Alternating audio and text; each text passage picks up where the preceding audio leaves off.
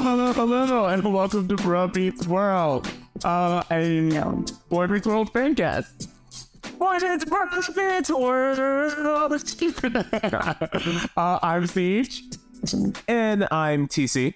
and uh, yeah, th- thanks for joining us again. Uh, TC, I have to say, this was such a joy. It literally brought a joy to my day watching this episode. This episode on the fence. Well, yeah, like not only like just just getting back into it. I tell you, like I had like a really long day, and like to just go back to something that was so wholesome and so like just not the world I'm currently living in. It was like a good. It was funny. It was what I needed. Like at this. You know, I have to say that now that we're we're past the pilot and we're getting into this first season, I am really relearning what this first season of the show was. Like, it's so completely different than the rest of the show. Not bad in any way, just so different. You know, you Wait. you're, you're very accurate. I mean, I think seeing what it started off being, and you're right, revisiting the first season is good because you see the foundation, you see the blueprint of what they wanted to do, and I I really am enjoying it. Yeah, um no again, it's nothing that's like drastically different. I mean, the characters are still mostly the same with the exception of Eric obviously.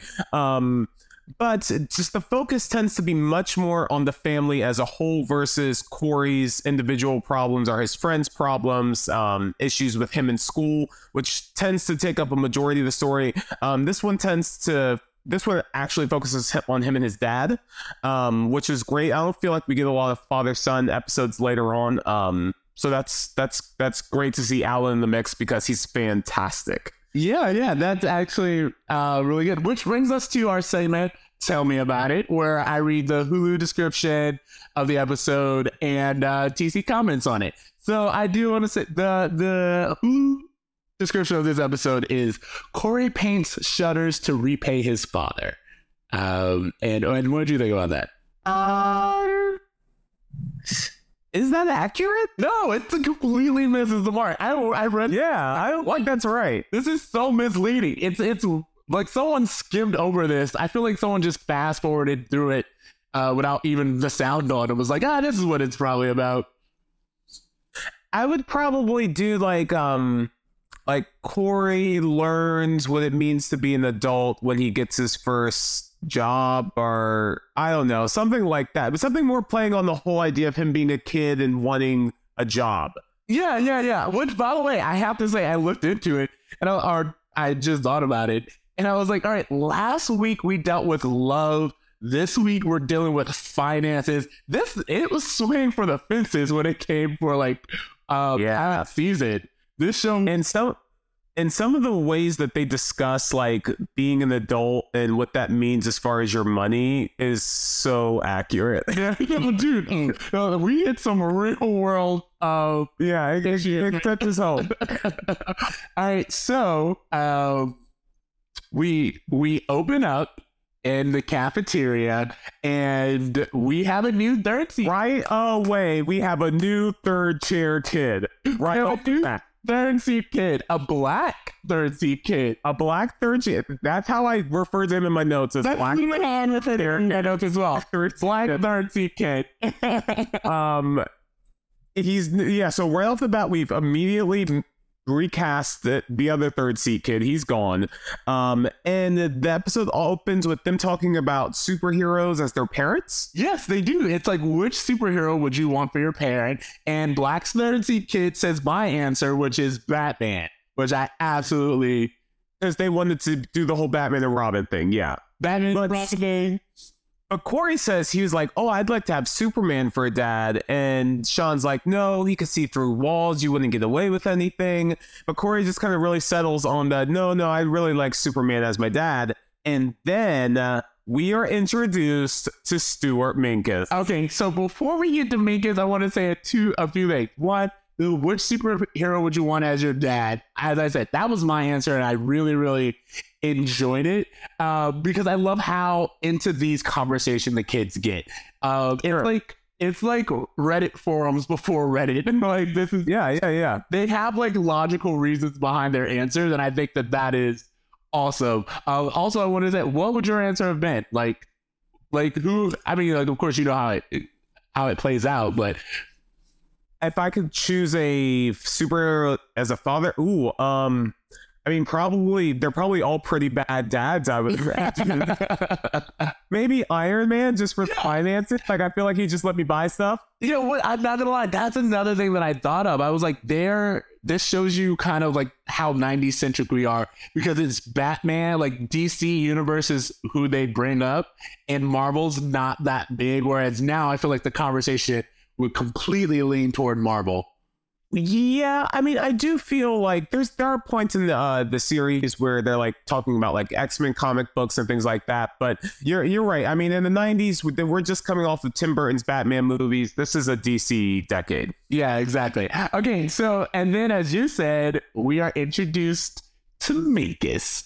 Stuart Minkus. Oh my gosh, this guy he this kid immediately breathes in a, a, a freshness into the show. He um, is so instantly funny and charming, and I just I I love seeing him on camera. Well, yeah, Minkus like I I made note of this, but Minkus is a fully realized character. Like he is developed in this scene, and he's developed in this more so than the other characters, like more so than Shawnee. Yeah, more so than Dirty Kid. I mean, which is why he's gone. But like, yeah, like Third Kid doesn't have the same just gravitas that Minkus does. Like he doesn't have it just you know it just feels like Minkus is like they know what they wanted to do with that character. Clearly, Third Seat Kid is just meant to be just kind of like this nameless like other friend of Corey's. Um, but Minkus has like a trope. He has, you know, he's involved in the classroom discussions. He's involved in the water war. He's just he's in the mix, you know. Exactly. Speaking of that water war, did you have this growing up? I don't oh, know. We will, okay, no, wait, wait, wait, too quick. But we will talk about the water war. But what brings us to Minkus is, in fact, the fact that they, um, Third Seat Kid, oh, well, no, is it Third Seat Kid or is it Shawn? Someone antagonizes Minkus. No, yeah, Shawn, Shawn's like, hey, check out Minkus and uh, I what is he doing that they're making fun of him? They knew something. Uh, they attacked Minkus, and he goes, "I wouldn't do that if I were you." It's something with water, and I only know this because I remember when he. Oh, I think they're like, they, do they like throw like a fry at him or something, and then he pulls. He's like, "Oh, I have a." Oh no. Shawn squirts him with the water gun. Yeah, that's what he just pulls out his water gun. Exactly, and then that's when Minkus goes, "I wouldn't do that if I were you."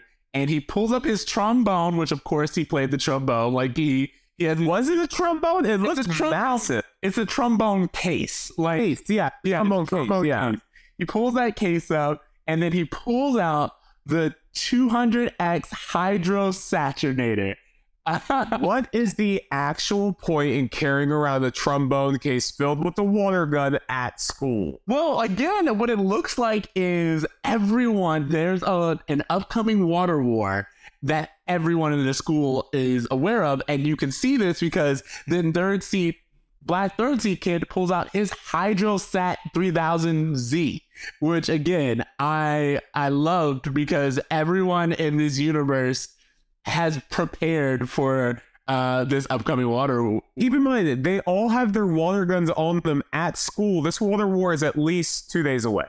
Yeah, well, well, I love it's, it's a funny thing because Corey goes, like they're all comparing their their gun sizes, literally, and yeah. um, they're they're comparing their gun sizes. And Corey says you can get a well placed water balloon will give you just as much splash for your cash. Yeah, he's trying to fill up the water balloon in the water fountain, and then he turns around. Everyone has their gun out. They squirt him until he's soaking wet. Exactly. He goes like everyone will have a water gun, and he turns around and everyone in the cafeteria, every child in the cafeteria has one and it's hilarious. They all attack him. This is literally peer pressure, like peer water pressure. It's it's yeah, a fantastic little moment. And he's he's so and then uh, Mr. Feeny comes in and he sees Corey. Wait, wait. Red. So when when Feeny walks in, what I love about this, and I kids immediately go silent. They put the guns away and yeah, it's a, every everything. It was just a water war, and it immediately stops with it's the, it's the kid code, which I love that they allude to this. But like Corey is soaking wet, and he doesn't even rat on anyone. He's no, no. He just tries to play it cool. again, everyone in this world is in on it. They're like, look, you know, if we're gonna if we're gonna make it to this water war, you know, it's got to be a Fight Club kind of Kyber You don't talk about it with adults. And then Mr. Feeny goes up to the water fountain and he takes a sip and he looks at Corey and says, uh, the water fountain's not a uh, a toy, Mr. Matthews. yeah, yeah, exactly. Uh, and it just kind of ends with it was Corey soaking wet, and this kind of sets up our premise of the upcoming water war. Which again, you have to say that's this episode could have been like Water Wars. I don't know. It's yeah, the description the description is off. It's okay. way off. So and then we do our theme song. I will say we didn't mention this before, and I don't know if you know a lot about this, but uh, in the theme song for the first time, I noticed April Kelly's name, and I always associate Boy Meets World with Michael Jacobs. Uh, but who's this April Kelly? Do you know anything about that? April Kelly, I believe, producer, right? She's she's she's the writer producer. It's co um, uh, co producer, yeah, and executive producer. Yeah. And I just didn't know what the story was because again, I know Michael Jacobs. Like I am f- completely familiar sure. with his story in Boy Meets World, but this is I noticed April Kelly's name and I was like, oh, well, Wikipedia says that April Kelly co-created Boy Meets World, so that's something that I'm finding out because I thought this was just Michael Jacobs' thing. Exactly. So I wanted to give her her due because I feel like, yeah, you know what, April Kelly, congratulations for contributing to this amazing show, and the rest of your filmography is also beautiful. So good for you. Yeah, yeah. There you go. All right, so we open up on the scene at home. Um, yeah, and Al- uh, we see Alan coming home Alan comes home and the toilet needs fixing. Um, and that's Alan immediately comes home. Amy's like, look, you got to fix this, you got to fix that.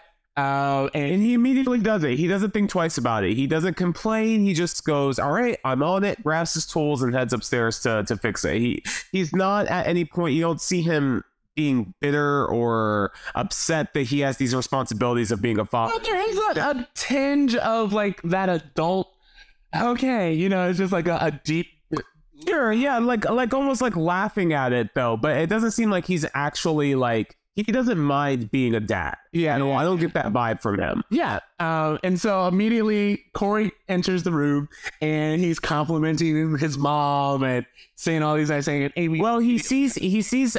I'm sorry. Before he does, before we get there, Alan goes upstairs to fix the the the bathroom, and Corey tries to stop him, and he's like, "No, I don't have any time."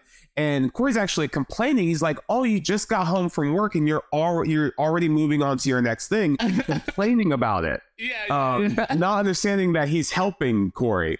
Well, yeah, of course, because as a kid, and like I think it's important to note that as a kid, that's exactly what you would do. You don't understand the gravitas of like the bathroom needing to be fixed. well, I think too, it's just it goes towards Corey's arc in this episode that his dad is doing something immediately after work for the family, and Corey doesn't appreciate it at this point in the episode. Uh, later on in the episode, he grows to appreciate the work his dad does. Exactly, uh, Freddy foreshadowing. But anyway, all right. So anyway, he uh, Amy immediately knows something's up with Corey, and uh, Eric calls him out. It's like it's it's uncanny, isn't it? He's like, "Do all women have antennas hidden somewhere on their bodies?" Oh, that's a great joke. Yeah, and Eric's like, uh, "I don't know. None of them will let me look." And I I wrote that joke down too. It's stupid. it's stupid, but it's funny. Uh, and it, again, it plays into who Eric. All the this whole episode was real jokey, just real like aren't I a kid and aren't I cute saying the things I'm saying cutesy? Exactly, of course. Um, Corey's scheme is spoiled by Morgan's constant asking him why because Corey is setting up and well Corey tries to convince yeah he tries to convince Amy that they need a water gun in the house just in case there's a fire. And Morgan's asking all these questions why why why um but honestly I what does what does Amy eventually say? I don't remember what her response was. Well, no. So what it is is like she's oh she finds out how much it is. Well, how um. So what happens though is that Corey is trying to convince uh Amy that he needs a water gun in order you know, to save and protect the house. And he pulls out this catalog for a water gun because, in, in fact, she's just entertaining him. She knows that he completely wants something. Well, at first, she says, like, she's like, oh, I'll get you a water gun, sure. Like she doesn't think anything of it when she thinks it's probably like a twelve dollar squirt gun. But What? until he whipped up this catalog that had Yes. forty nine ninety nine plus tax price. Yeah. But he's like, no. Yeah, she's like fifty dollars, which again, I have to admit, for a kid, you're like fifty dollars. That's nothing. And as an adult, I was like, yeah, dude, I ain't got fifty dollars. No, not for a water gun. No, bruh. dude, barely for like I don't know a, a concert or anything like something. I mean, that's like they would do the same recreational things, but like fifty dollars is a lot. And I don't Like we can to. get you a water gun and then return it when you're done. Oh yeah, I see, but they didn't. I mean, they're trying to sell wholesome fun. They, they're not really trying to teach us how to cheat the system, which is totally what we would do. That's that's exactly what we did, bruh. But uh, anyway, so uh, and Corey even goes, "You and Dad spend more of that on food," and and I love that that little uh, as you said, it's a joke, but it's also an understanding of like how money works. Yeah, yeah. Corey's definitely um, has a very naive approach towards money at the beginning of the episode, and I think that he, again, Ben Savage is just so great. He does a great job of just selling us on all of this that may have seemed a little too silly and cutesy with another child actor. So what I really like about this is we are getting hints of the family's financial position right now. They are middle class, but they are like not extravagant. They're not like the typical middle class TV family that I see uh, or that I'm used to seeing on television. Because you have Alan fixing the bathroom sink. You know, it's like fifty dollars is a lot. We're literally going into the the cost of being uh, a family with three kids, and that's not something you see very often. Yeah, and also Amy doesn't work yet. No, Actually, yeah, I don't think she does. I don't think. I think there's just one salary. Yeah, I think I yeah, because I think she's home with Morgan. I feel Yeah. like whenever we see her, she's home with Morgan. That's so point. um, yeah, it's really just a uh, uh Alan at the, his, in his grocery store gig. Yeah, and it's a fifty dollar toy is expensive, and again, I think of shows like Modern Family or uh, Oh my gosh, the houses on Modern Family are absurd yeah. I mean, compared to this. anyone owning a house now is just a, a fable to me. Yeah, but I mean, like the houses that they have, and usually like any couple um who's not in a in an apartment, and even if they are in an apartment, the idea of like a fifty dollar toy is not really seen as extravagant. A well, what they what they say is uh, exactly what my parents would have said, which is it's kind of expensive, maybe for Christmas, Corey. yeah, And he, he makes that joke about how like, oh, I'll be that kid spread, uh, spreading pneumonia around in December with my water gun.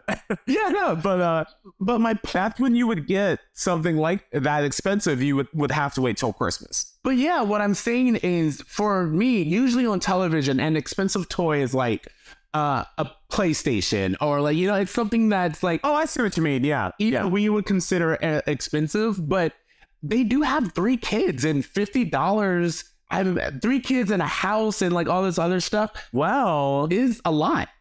Eric does have his own job, that, Which we learn- that we learn. Well, in the next scene, Corey goes up and he's like, uh, if they can't afford to buy toys for their three kids, why did they have them?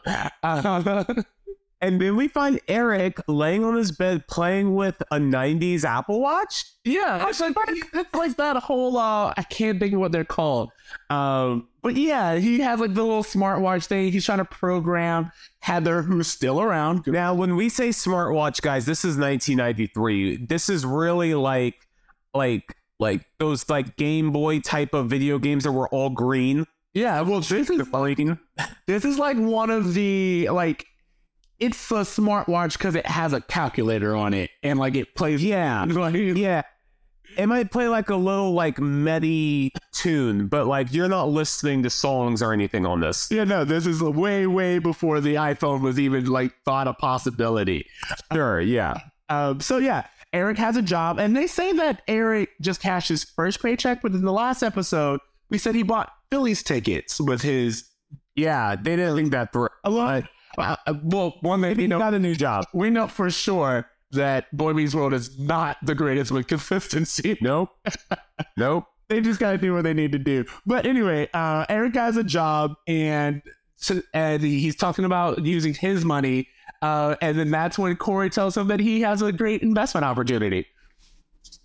Well, Corey's kind of taken back. He's like, "Your uh, mom and dad just let you buy that?" Like, I, he couldn't believe that. He was like, "I can't believe that mom and dad just let you spend your money on that." And Eric's like, "Well, it's my money. They said I could spend it on whatever I want," which I think is what plants the idea in Corey's head that he needs to get a job as well. Because I mean, obviously, uh, we're we're not quite there yet, but Corey does kind of have more of a motivation to look for work after speaking with Eric. Oh yeah, you're right. This is what this is where the seed is planted that financial independence uh, comes from working, which is true, but there's just so much more to that. But this is a very childlike understanding of how work works and how finances work. Is just like, oh, if you have your own job, you get your own money, you can spend your own money any way that you please. And sure. I think that's a great way to introduce it. So the next scene that we have is Amy and Alan together in the kitchen, and uh, Alan just goes, "You had to have a house." Um, yeah, remember the apartment? Remember how great the apartment was? remember before the kids? Remember before we met? It's just like, a, oh, good times. And uh, I actually thought that was like a fun little bit but also it's also very very true. Like i remember now or not even i remember one of the biggest memes now is like do you remember like kindergarten when you could take naps and there was no work? Oh yeah. So many member berries. It's it's yeah member berries for sure. Um yeah. But so Corey comes down. He's like, "Dad, you busy?" And Alan's like, "Nah, just hanging out with my rich." And uh, yeah, he's fixing the sink while Corey is trying to ask for a job at the grocery store for the exactly. He goes, uh, and Alan's response is immediately, "No, you need to enjoy being a kid." Which, again, the truth in this little dynamic right now could not be bigger. Like, as we just talked about, all any of us want to do right now is go back to that carefree time before bills and when recess was like the number one priority. And Corey's like, no, let me in. And like as an adult and as a viewer who's an adult, I'm like, no, stay out. stay as long as you can. You don't know. It's a trap. Don't do it.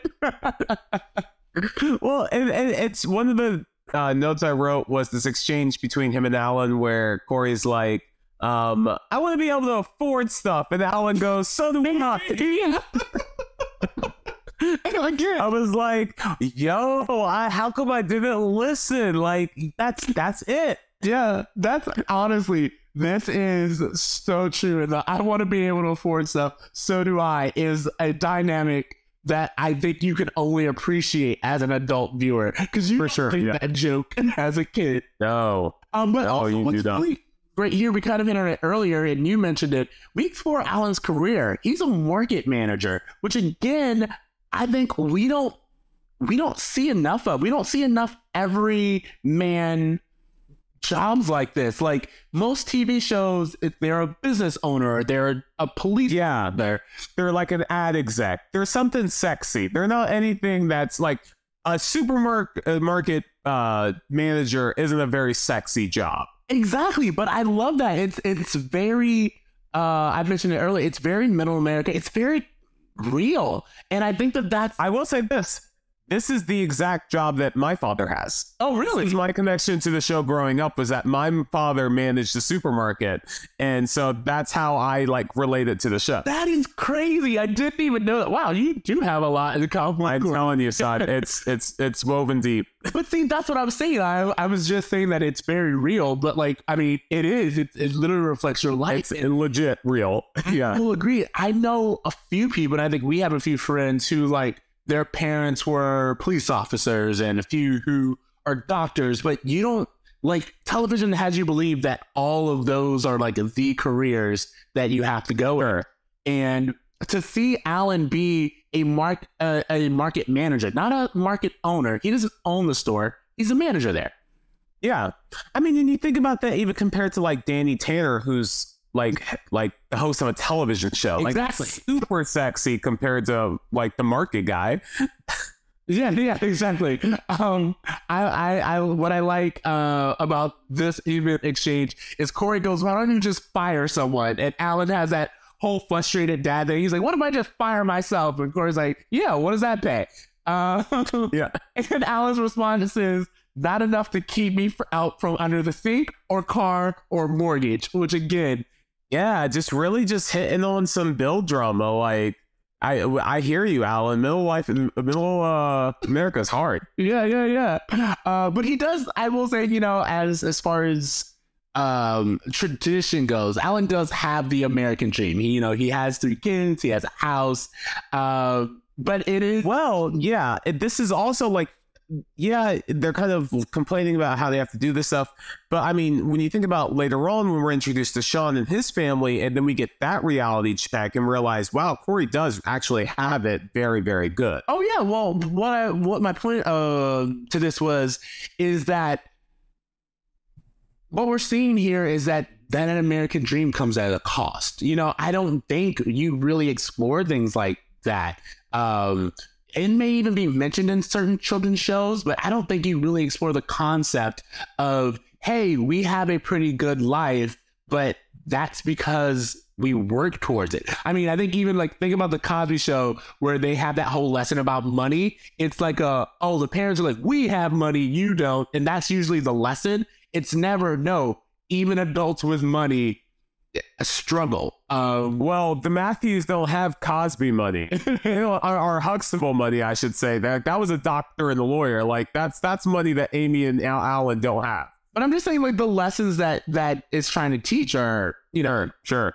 All right, so there, and now we go. I mean, we want to Corey bothering Feeny uh, well, one of the notes I took was that this is our first time of Corey visiting Feeny at the fence. Oh. This is our first time seeing that on the fence, and this is and Feeny, of course, is working on his garden, talking about his flowers, and just doing his whole Feeny advice garden thing. Yeah, and this is actually really uh, funny because if this is the first time and they really do keep that throughout and i think maybe because this episode it's so successful that they're like we gotta get this dynamic back. Like this, sure, yeah, it's very, very a great thing. I mean, like clearly it was thought of with the mere fact that they brought um they brought up the fact that Feeny lives next door, but like yeah, it's, it's empathy and what I think we're seeing here is the fact that it's when they had the teacher live next door, they planned on doing more with it than just having him be next door. Like he's very much involved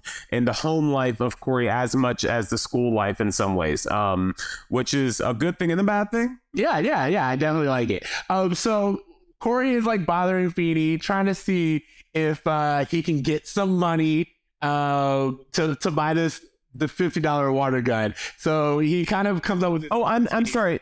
Right, right before we get there, I just want to say something real fast. Um, Feeny's saying that he's in his garden trying to relax because he has to write. Uh, he has to grade a bunch of essays, a bunch of sixth grade essays on Edgar Allan Poe, and they're gonna have this funny joke of uh, Corey going, "Man, that Edgar Allan Poe guy was such a freakoid," and uh, uh, Feeny goes, "You have no idea how big of a freakoid he was." Yeah, no, I liked that. But this does answer one of the questions that we had in the last episode that they are in fact in sixth grade. Uh, why is this? Uh, how how do you get that correlation? Because Feeny says he's like, I have to grade all these sixth grade essays. Oh, okay. okay. Like you'll like you'll like the essay I wrote. Uh, okay, I thought you were saying that like sixth grade is like the uh whatever. Oh no, it's not the Edgar Allan Poe year. Yeah, I don't know. It's nothing like. I was like, what? What kind of sixth grade class were you taking? Um, but yeah, because we were kind of curious as to where they start and like where they are time wise, because it jumps around a bit. But this year we are in sixth grade, which I'm assuming is one of those schools where sixth grade's in grade school. It's like yeah. the last year of grade. Exactly. So, yeah, yeah, yeah, exactly. Um, but anyways, you're right. Then he goes and he starts asking Feeny for a job. Yeah, yeah. Like I've been out of work for 11 years. Which is a great joke. Another cute, a super cutesy joke. Yeah, I mean, and I think they write these because Ben Savage's delivery is so great. Oh, amazing. Yeah. But all right, so we sorry, I'm still laughing over it. Um Corey comes up with his own little scheme. He's like, if you pay me fifty dollars now, I'll shovel uh your driveway all winter uh, and yeah, if he's like, I'm not doing that, bro. That depends on the weather. That depends on a bunch of other factors. I'm not doing. Yeah, there's so many variables, and so he counters with, "I do need uh, my shutters painted, and which I love. Corey agrees to do. Oh wait, I gotta get through this because I bought it because it's so fantastic. He goes, I need my shutters painted five dollars a piece. Uh, and Corey goes, I'm not doing all that work for five dollars. She goes, No, Mr. Matthews, it's five dollars a piece, two per window, and there are eight windows. And Corey goes, Five times two times eight. What is that? Eight. Empty it.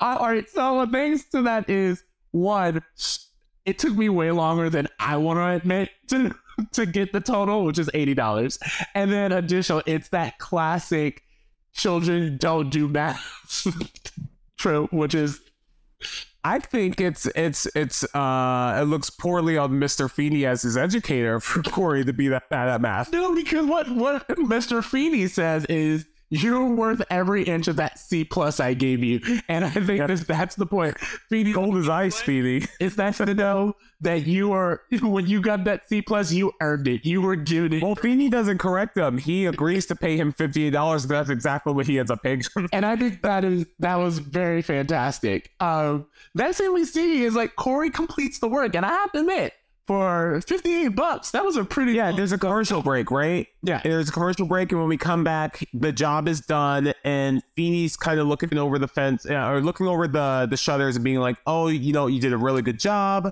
Yeah, I'm surprised. Like Alan comes out, and he's like congratulating, like, "Hey, Corey did such a great job, Alan. You should be proud, or whatever." Um, You know, I I say that it, it actually it looks fantastic. Like I mean, clearly someone else did do it, but for what we're supposed to believe, uh, Corey did a great job painting those shutters. But there's only one but and that is that he has used a spray to paint the shutters, and the spray has gone through the fence. And it's there is paint on the Matthews side of the fence, and Feeny's kind of like, well, he did a good job doing what I needed him to do, and and and Corey does that classic sitcom kid lead into the commercial break line of "I'm gonna be late to the water war, aren't I?" yeah, And kind of winks almost to the camera. Yeah, that is very uh, Dennis the Menace or Leave It to Totally, leave it to Beaver. Totally. Well, I will say this: um, something that you'll you'll love about the commentary that I've been hearing and of Michael Jacobs, the creator, is that he was obsessed with the show Happy Days. Oh yeah, So as you watch the show, especially when we get to like second, third, fourth season, when they go to high school and there's all that kind of like Harley Kiner grease soda type knew that's on you were bringing it up. it it is so obvious the happy days influence that you see but um yeah so this could simply just be a, a callback to those 50s sitcoms Yeah, I mean, and also it's a nice uh, for a children's show. There's clearly a Tom Sawyer, um, a, like parallel that they're trying to do, which we are about to mention. And I just I thought it was like a nice twist on the having to paint the fence trope. sure Uh, sure But that means so Corey has to paint the fence, and then we get the three guys from school showing up because it's water war time. Uh, well well I, I will say this um uh, Amy says uh when she sees the shutters just before that she goes no one told uh Corey says no one told me the paint would go through the shutters and then Amy goes does the sunlight not go through the shutters when you open them yeah, that, a really smart ass thing to say. well, it is because at this point in time, what I love is it's just like an accepted where Corey's intelligence and they're like, did you? Well, he says, I'm an idiot. And she goes, No, you're a kid. And he goes, I'm a kidiot. Um, Really dumb joke. that's a little, that's a little cheesy, a way more cheesier than I would like it to be. But you know what? Ben Savage sells it, bruh. He got it Every does. time. He kind of does.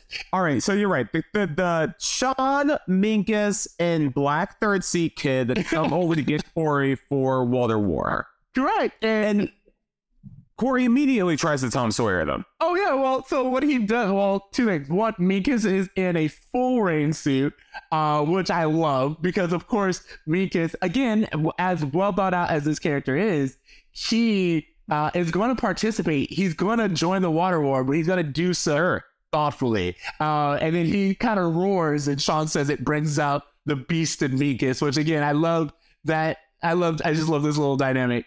Um, but then, yeah, she tries immediately to Tom Sawyer them, which I uh, which I caught right before uh the commercial break that we were gonna do in a Yeah. or a parallel.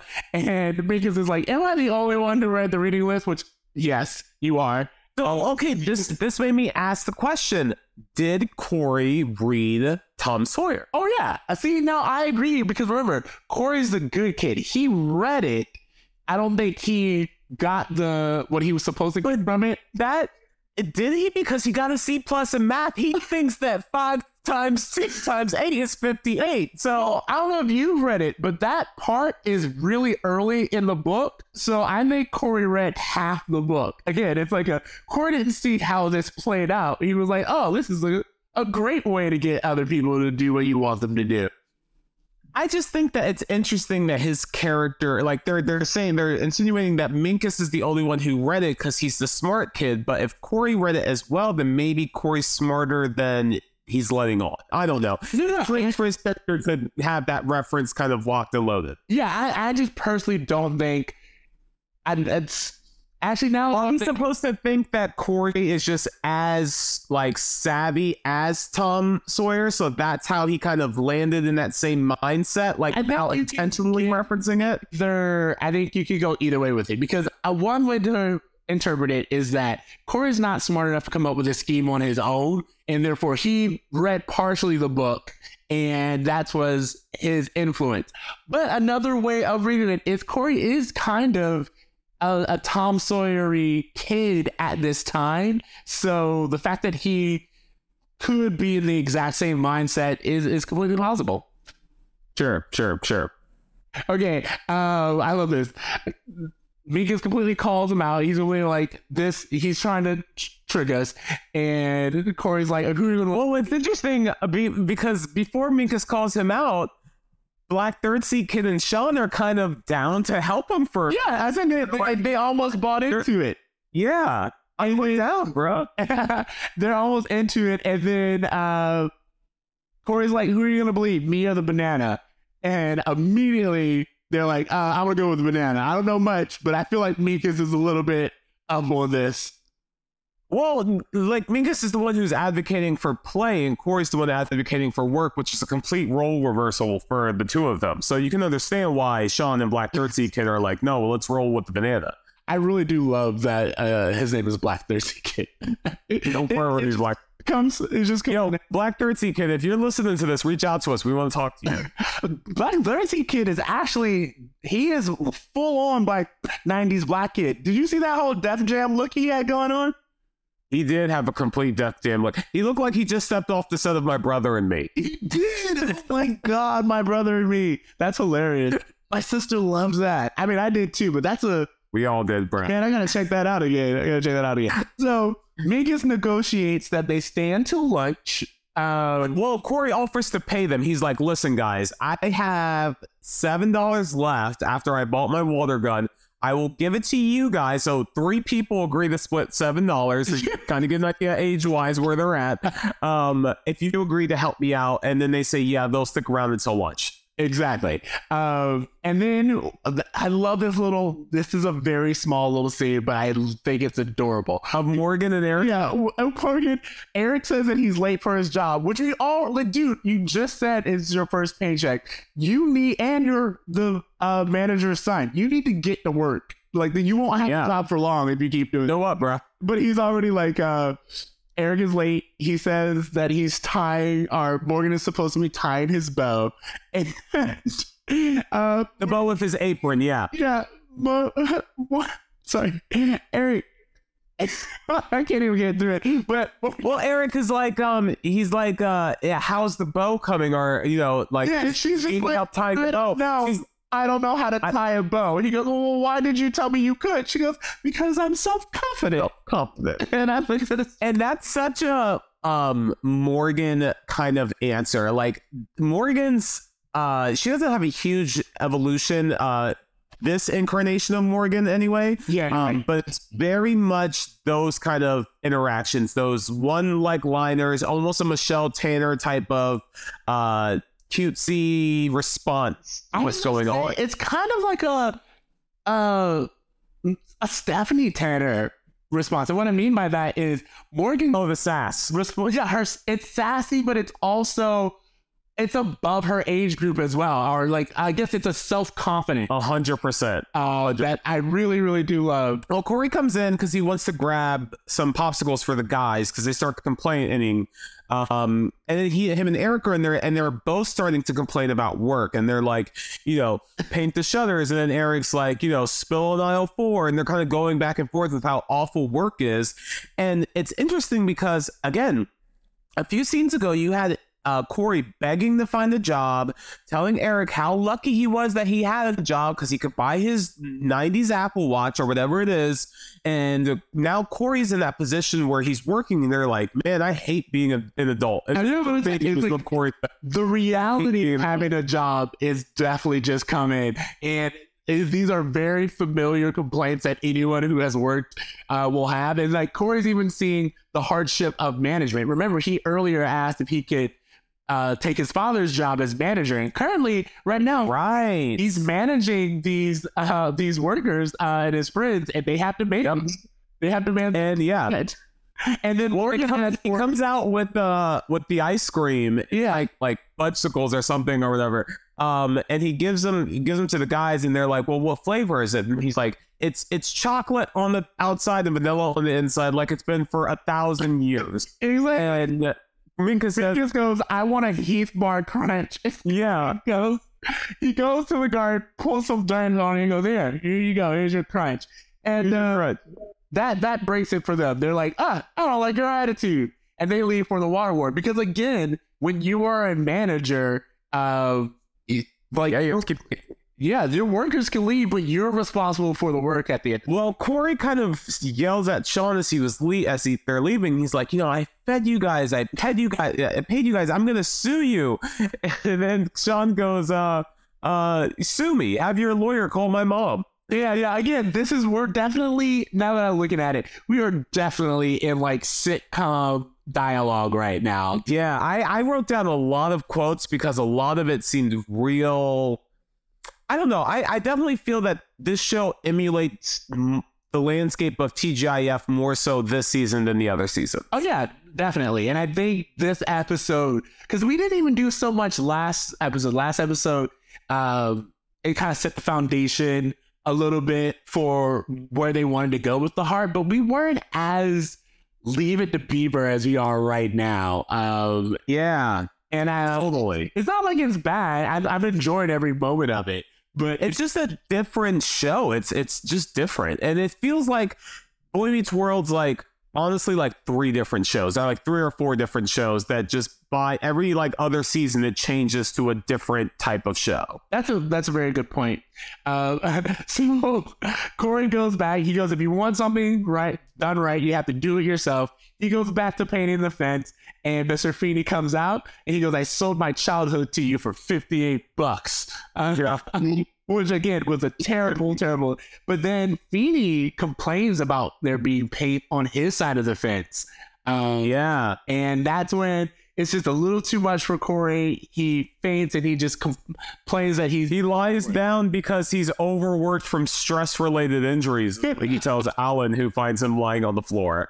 exactly. Uh, and I really, I really do uh, uh, enjoy it. But then Alan comes home. He sees that Corey's overworked and he kind of complains that he doesn't want to do any more work. Uh, and Alan, no, not Alan, Feeny uh, tells Alan that his father believed in a strong work ethic.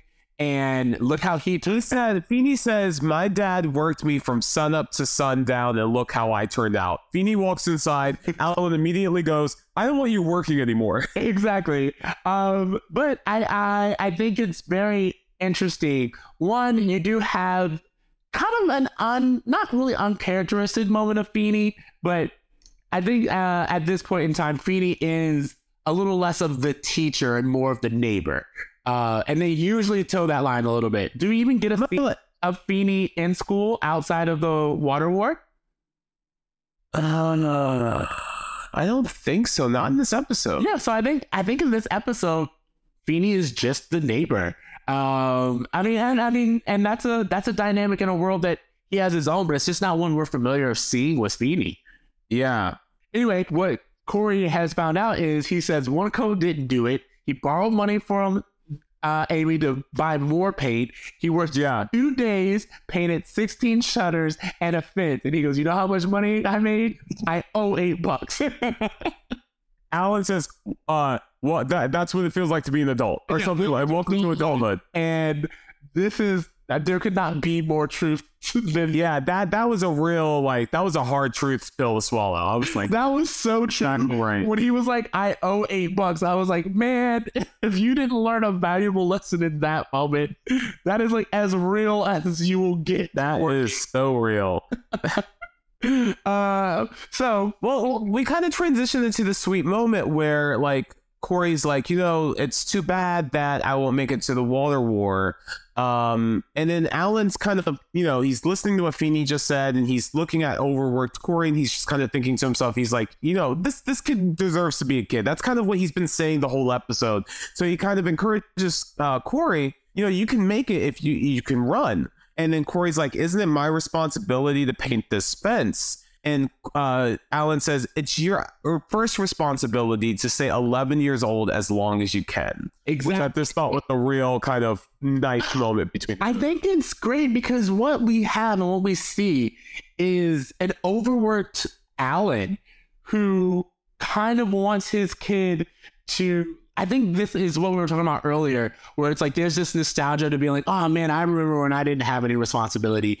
And he sees his kid kind of taking on this role that he doesn't have to. Corey has an out. Corey doesn't isn't really required to do any of the things that Alan is. And I think that it's very much it's a moment of Alan gifting uh Corey something that he can't give Well, up. yeah, and I, I think that, and, and though it's, I don't really think there's a moment that implies this, but I just feel like based on my knowledge of Alan, he would be proud of the idea that Corey worked for this water gun and that Oh, yeah. this is his chance to use the water gun that he worked for. Like the fact that Corey didn't have to get a job, he didn't have to go around looking for a way to make money, but the fact that he did it himself, he earned it, and he achieved what he set out to achieve. I think Alan was really proud of the work that he was able to do, even though he wasn't able to finish it. Yeah, you know, honestly, you're right. There is no specific moment where there's no specific moment that they acknowledge that the fact that Corey just earned what he wanted to do. They're just like, no, that, Yeah. that's not the point of this. Uh, and I Yeah, they don't really give him much street credit for that, but I feel like that's kind of a big deal, at least for Corey, because in the beginning of the episode, he seems to have no understanding of money, but due to his own search to for a job, he learned the value of a dollar. yeah, exactly. So he's really kind of his own Feeny in this episode. Yeah, and I, I really, uh, yeah, that's it. That was just good that you pointed it out. Anyway, Corey comes back from the water war, and Eric is also exhausted on his bed from working the shift, and he says he worked a half. Corey like drenches, and he like squeezes his sh- shirt on Eric's face. It's like pouring water on his face with the shirt. Um, and uh, Eric is like, you know, I've been working all day, No, exhausted. I'm too exhausted to move. he said he Um, worked half of a shift, and that's actually. Oh, that's right. He laughed. He goes, "I worked half a shift today," and I was like, "Boy, wait till you get a full eight hours in. You're really." Well, what what Eric says, he's like, I worked half a shift, um, but I don't know how he does it. And Corey's like, how who does what? And Eric's like, you know, dad works these 12 hour days. He never sits, he eats his lunch standing up, he never takes a break. It's like he's not a human. And Corey's listening to Eric say this while he's looking at the backyard, and Alan's painting the fence for Corey. And Corey's like, it's like he's Superman, which kind of goes, it's this big full circle moment where we kind of go back to the cold open of Corey saying he wants Superman as his dad, analyzing that in a I some way. immediately was like, I did not see that coming. I did not think that that would come. That's that's classic Boy Meets World right there. Yeah. Hey, this episode's kind of cliche. It's a little too cutesy, but you know what? We're bringing it back home. yeah. The moment I saw that, I was like, that was good. That was a nice little hidden layer. Um. Anyway, so we go and that scene we see the family is eating dinner and uh, Corey comes up and he's just like, Dad, I know you finished my work for me, and I know you finished your work for you. And you're hogging all the work, uh, and it's a it's a good little Corey moment. and he takes out a water gun from under the table and he sprays his dad. And he's like, I know that you said that you have to grow up from being 11, but maybe you could come visit for a little bit. Yeah. And uh, one of the things I do want to say, I don't know that we mentioned earlier, is that the water gun that Corey got for his Water Wars was this big, like they called it like a. I I wrote it down. Yeah, I have it. It's it's the same one that uh, 13th Black Kid had, which is Yeah, the Hydrosat. Hydrosat 3000Z. yeah, He traded his 3000Z for two 1500Zs. So I know that means gibberish to you people, but he traded his big water gun for two smaller water guns. So when he starts squirting Alan with the water gun, he's like, you know, maybe you wouldn't feel that because Alan starts like, oh, you don't do this at the dinner table. Corey, maybe you wouldn't feel that way if you had your own water gun or if you looked under the table. And that's where Alan finds the other water gun and they start squirting and having fun with each other. exactly. And it's just like this nice little wholesome moment of you know, uh, Alan basically sacrificing his time so that Corey could have a childhood, but Corey also reminding Alan it's not too late to uh to enjoy the the little things as well. And I, I like this little balance. It was very very cute.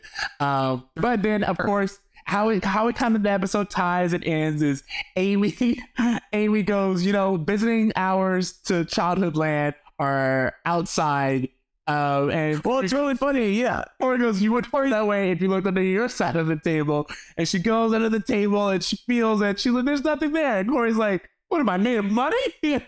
Yeah, and these guys are they had this big water fight. Um, and in the epilogue, we see Morgan calling the police. She's like 911, and uh, she's like, "Oh, police officers? Yeah, my parents are outside fighting. Oh, I think they just shot the neighbor."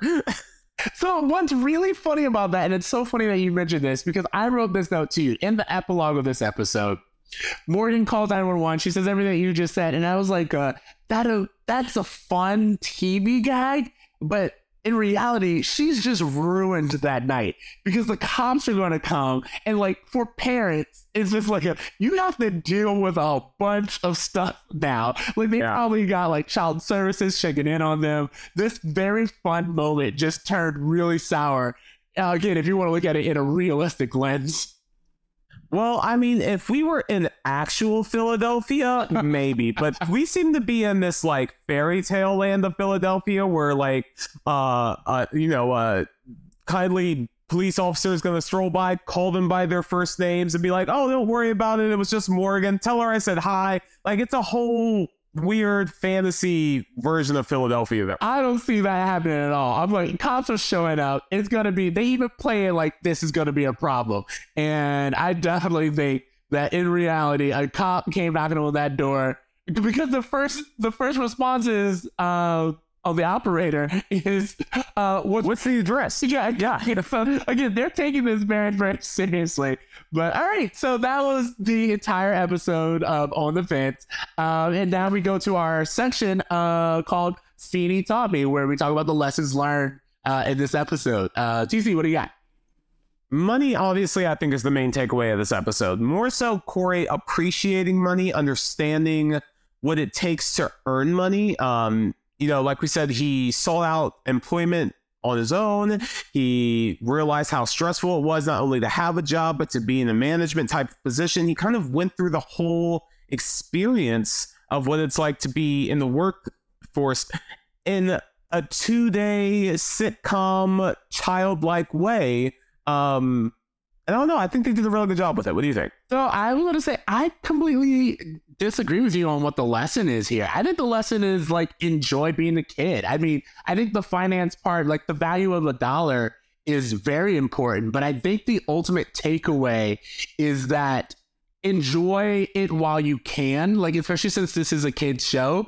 Um, but Sure. also as an adult, like from an adult's perspective, it's like, yeah, you have responsibilities, but it's okay to shirk them. Oh my gosh. Boy Meets World hitting us with lesson number one, lesson number two, and lesson number three, which is appreciate your parents and the work that they do. My dad being Superman. Like, it's. There's too many lessons for us in one episode. Exactly. I know, I know, I, I I really like it. So, um, last bit is our, our grade for the episode. And what is your grade for this episode? What what do you giving?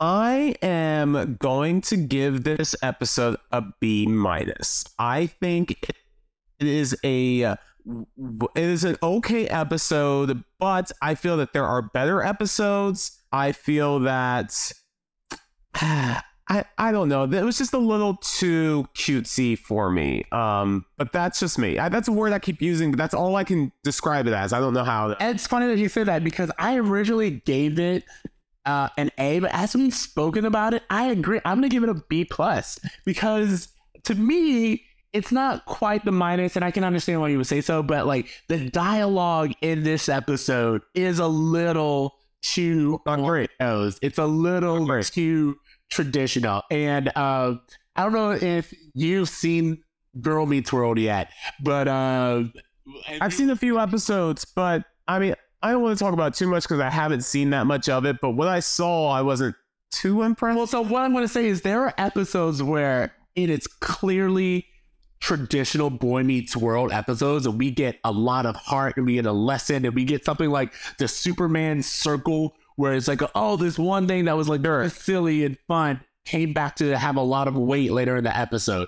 And then there are episodes that my roommate called the Disney episodes, which was that someone Oh. Disney board and that's I feel like I only saw the Disney episodes of that show. Maybe Exactly. And, and I think that that's what this episode was. This episode was a network episode where it was like a, yeah. we're giving the network what they need uh, in order to keep us on to. Th- And this was this is bread and butter TGIF too. Like I can't think of a, a better like like family half hour entertainment than just this kid and his family trying to figure out money and life and water wars. I mean, it's it's so simple. Exactly. Exactly. All right. So, um, any other final words?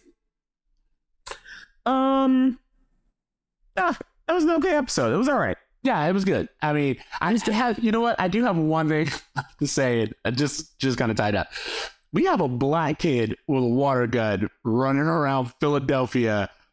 Oh, we should probably, you know what?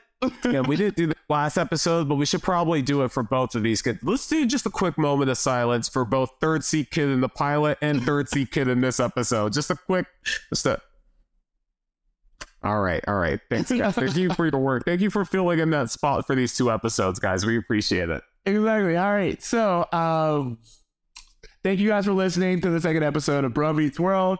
Make sure you follow us on Twitter and Facebook. Uh, we are on Stitcher and SoundCloud, and uh, you can meet us at at Bro Meets World or email us at Bro Meets World. Uh, no matter what, make sure you let us know what you think, um, and meet us back for the next episode. You can meet me at on Twitter at Extra Siege. That's X T R A C E E J. And TC, where can they find you? Uh, you can follow me at my Twitter. Um, it's called Anna Kendrick Retweets. Anna Kendrick RT. That's how you do that. Um, I basically just retweet whatever Anna Kendrick tweets. Um, other than that, I don't really fuck with Twitter too much. Um, but if you guys want to follow my fitness Instagram, um, it's called a Braver Me. You guys can do that. Um, but other than that, Yeah, definitely check that out. Uh, I actually really enjoy your journey, and I think it's I think it's worth sharing. Okay, so we will see you guys on the next episode. Oh! Whoever did dream, try and do good. Dream, try and do good, guys. All right, Next later, time. Dudes. Bye.